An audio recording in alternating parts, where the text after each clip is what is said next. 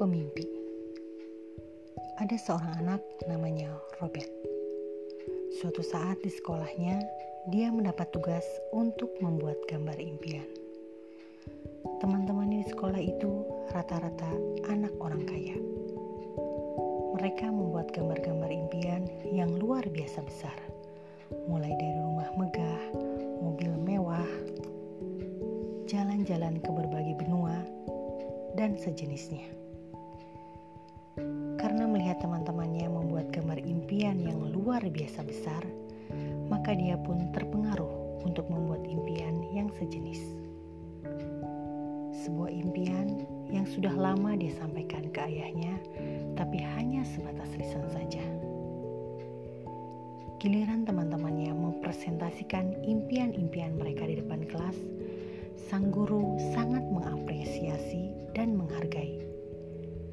Maklum mereka kan anak orang-orang cukup terhormat di kotanya.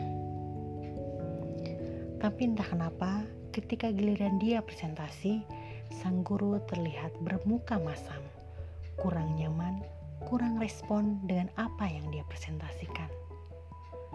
Sebelum dia selesai presentasi, diambillah kertas impiannya oleh sang guru, dilecek-lecek dan dibuang. Sang guru berkata, "Wahai Robert, kamu ini tidak tahu diri. Kamu ini siapa? Anak orang miskin, orang tidak punya. Kenapa impianmu begitu besar? Mengada-ngada." Robert pun menangis. Diambilnya kertas impiannya yang tergeletak di lantai. Digenggamnya erat, diletakkannya di dada. Degup jantungnya semakin cepat. Keyakinannya menguat, tekadnya membara. Impianku ini harus menjadi nyata, gumamnya. Dibawanya kertas impiannya yang lecek itu pulang. Sepanjang jalan, dia menangis.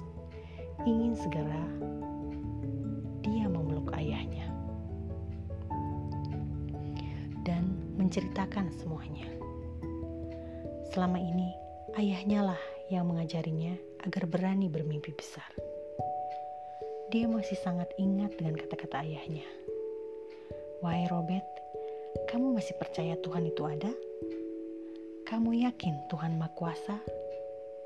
Kalau kamu serahkan impianmu kepada Tuhan, maka sangat mudah baginya untuk mewujudkannya. Asalkan engkau tidak pernah menyerah. Belasan tahun kemudian, ada rombongan studi tour ke sebuah peternakan yang sangat besar dengan bangunan-bangunan megah di dalamnya. Setelah melihat ke sana kemari, akhirnya sang guru dari sekolah tersebut penasaran ingin bertemu dengan siapa orang yang memiliki peternakan yang luar biasa hebat ini. Setelah sang guru tersebut bertemu dengan orang yang punya peternakan mereka saling pandang. Sang guru pun terdiam, seakan-akan pernah ingat wajah ini. Sebelum keheranan sang guru ini selesai, pemilik peternakan hebat ini menyelami sang guru mencium tangannya, memeluknya, dan berkata, "Pak Guru, aku Robert."